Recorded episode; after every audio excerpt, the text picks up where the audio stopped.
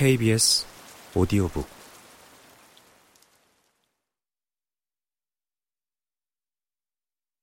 베넷 부인이 다섯 딸들의 지원을 받으며 온갖 질문을 퍼부어댔음에도 남편에게서는 빅리 씨에 대한 속 시원한 설명을 끌어낼 수 없었다.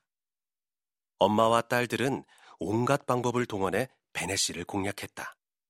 노골적인 질문도 던져보고 그럴듯한 상상도 해보고 엉뚱한 추측도 해보았다. 그러나 베넷 씨는 부인과 딸들의 술책을 잘도 피해 나갔다. 결국 그들은 이웃인 루커스 부인에게서 간접적인 정보를 얻을 수밖에 없었다. 부인의 평가는 아주 우호적이었다. 윌리엄 경도 빅리 씨를 마음에 들어 했단다. 빅리 씨는 매우 젊고 대단히 미남이며 사근사근하기 이를 데 없고 금상첨화로 다음번 무도회에 일행을 많이 이끌고 참석할 예정이라고 했다. 이보다 더 기쁜 소식은 없었다. 춤을 좋아한다는 것은 분명 사랑에 빠지는 일에 한 걸음 다가서는 일이다.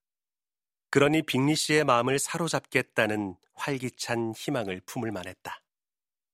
우리 딸들 중 한 명이 네더필드의 한 주인으로 행복하게 안착하고 나머지 애들도 그에 빠지지 않게 시집을 잘 가기만 한다면 난 더 바랄 게 없어요. 베넷 부인이 남편에게 말했다. 며칠 후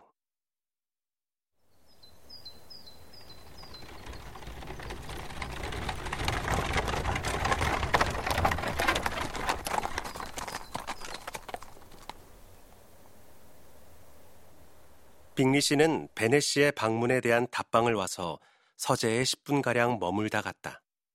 사실 그는 아름답기로 소문이 자자한 이 댁의 딸들을 보게 되리라는 희망을 품고 왔지만 아버지만 만날 수 있었다.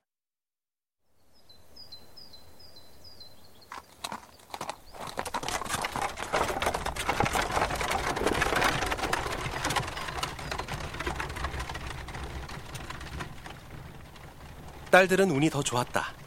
그보다는 유리에서 위층 창문을 통해 빅리 씨가 파란색 코트를 입고 검정색 말을 타고 왔다는 것 정도는 알 수 있었다. 곧 빅리 씨의 집으로 정찬 초대장이 발송되었다.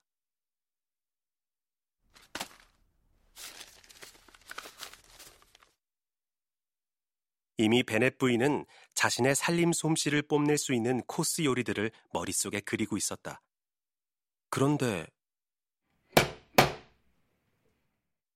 초대를 연기해달라는 전갈이 왔다. 빅리 씨가 다음 날 부득이 런던에 갈 일이 생겨서 영광스러운 초대에 응할 수 없게 되었다는 내용이었다. 베넷 부인의 실망은 이만저만이 아니었다. 하트 퍼드셔로 이사 온 지 얼마 되지도 않았는데 도대체 런던에 무슨 볼 일이 있다는 것인지 이해할 수 없었다. 그녀는 빅리 씨가 항상 이리저리 나다니며 네더필드에는 좀처럼 눌러 살지 않을까봐 불안해지기 시작했다. 베넷 부인은 그가 런던에 간 것이 무도의 참석자를 모으기 위해서였다는 설명을 루커스 부인에게 듣고 나서야 다소 안심할 수 있었다. 그런데 이내 빅리 씨가 숙녀 12명과 신사 7명을 동반하고 무도의 모임에 참석할 거라는 소문이 뒤따랐다.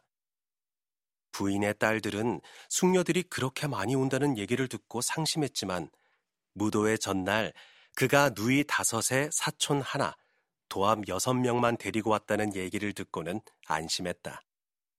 그리고 그들 일행이 막상 무도회장에 들어섰을 때 보니 모두 합쳐 겨우 다섯 명뿐이었다.